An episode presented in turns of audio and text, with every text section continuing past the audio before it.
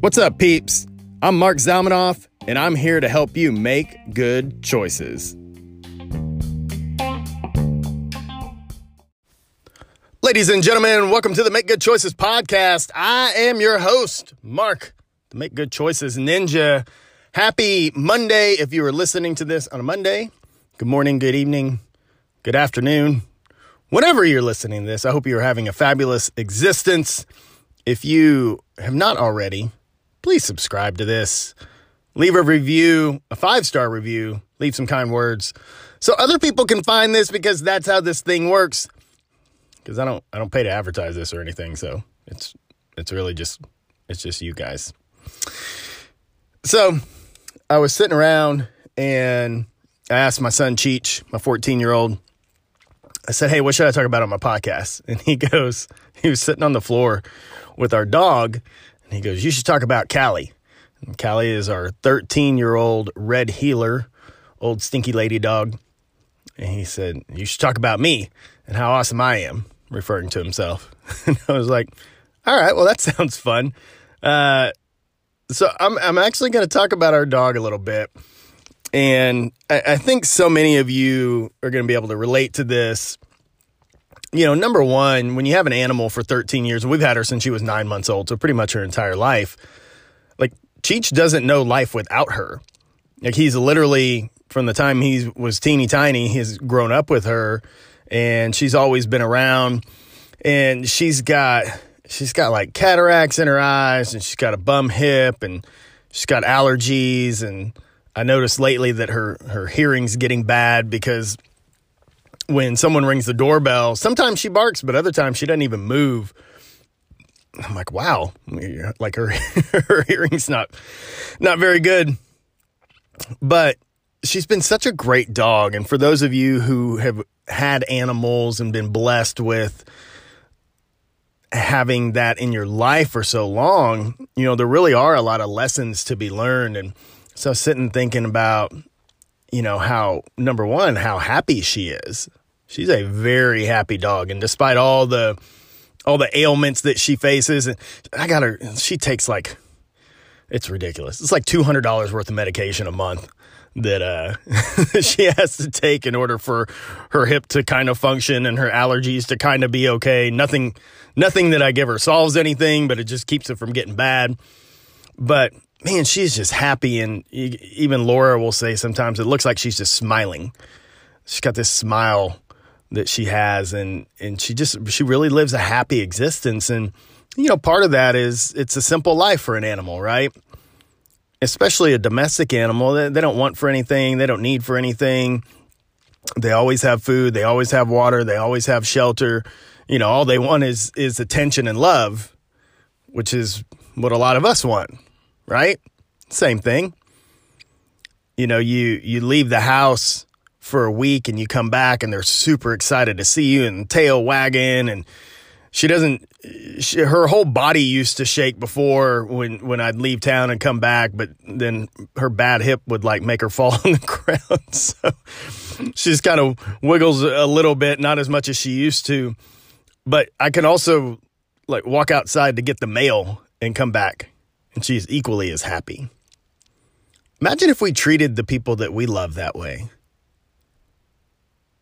Imagine if your your spouse or your kids, whenever they left your presence and came back, you were that excited. And you know it's excitement because it's genuine. It's an animal. They, you know, they have emotions and feelings, but they don't rationalize things. They don't they don't they don't think about things the way a human being would. Like they are genuinely excited to see you. Imagine if we treated people like that a little more often. I mean, you know, ladies, let's be honest. If if your man comes home and you wiggle your ass at him, that's that's gonna make your man real happy. I'm just saying. Pro tip right there. They're also insanely loyal. And I think we all we all know that again if you've grown up with dogs they are absolutely loyal now my my dog she used to just like run out the door and she'd go on adventures in the neighborhood.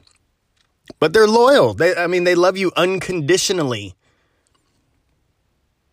You got to be a, you got to be a, a, a pretty terrible person to break that loyalty and break that that joy that your pet, that your dog feels for you. They're also simple. Again, they don't, their brain doesn't function the way our brain functions. We get that. But it's like the simplicity of life brings them joy. They're content. Yeah, they sleep a lot. But they just don't they don't want for a lot. And in a world where we are overwhelmed and overstressed and overcommitted and overworked and blah blah blah blah blah, I think every now and then we just got to remember that the simple things are what we really desire.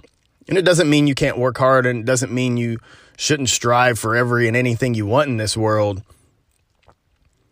But at the end of the day, it's the simple things that actually do bring you joy. It's the time spent with loved ones, it's the experiences you get to have, it's the love and joy that you feel towards your fellow humans and that they reciprocate towards you.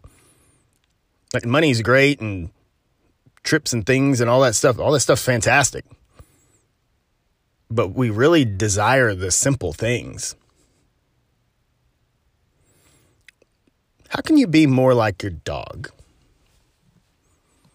You know, I look at Callie and I said she's 13 years old. She's a 60 pound dog, so I don't I don't know how much longer she's got left, but she sure seems like every time she starts to dip a little bit and then she rejuvenates somehow and she's just roaming around again, happy as can be. Had a little scare last year. She had a couple days where she had been throwing up and diarrhea, and it was nasty because it happened in the house. And we ended up taking her to the emergency vet on a Saturday night. And it was almost like as soon as we got there, she was totally fine. and there was they couldn't find anything wrong with her. We we think she ate something bad in the backyard. Probably either she killed a bunny or killed a bird or something, and then ate it, and it didn't settle well. And then all of a sudden, she was totally fine again. It's crazy. I don't know how much longer we have with her. You know, I, I am grateful for this many years of, of having her by our side, and I'm I'm grateful for every day that she's still trouncing around the house and wagging her tail and smiling at us and, and showing us how simple things can be sometimes.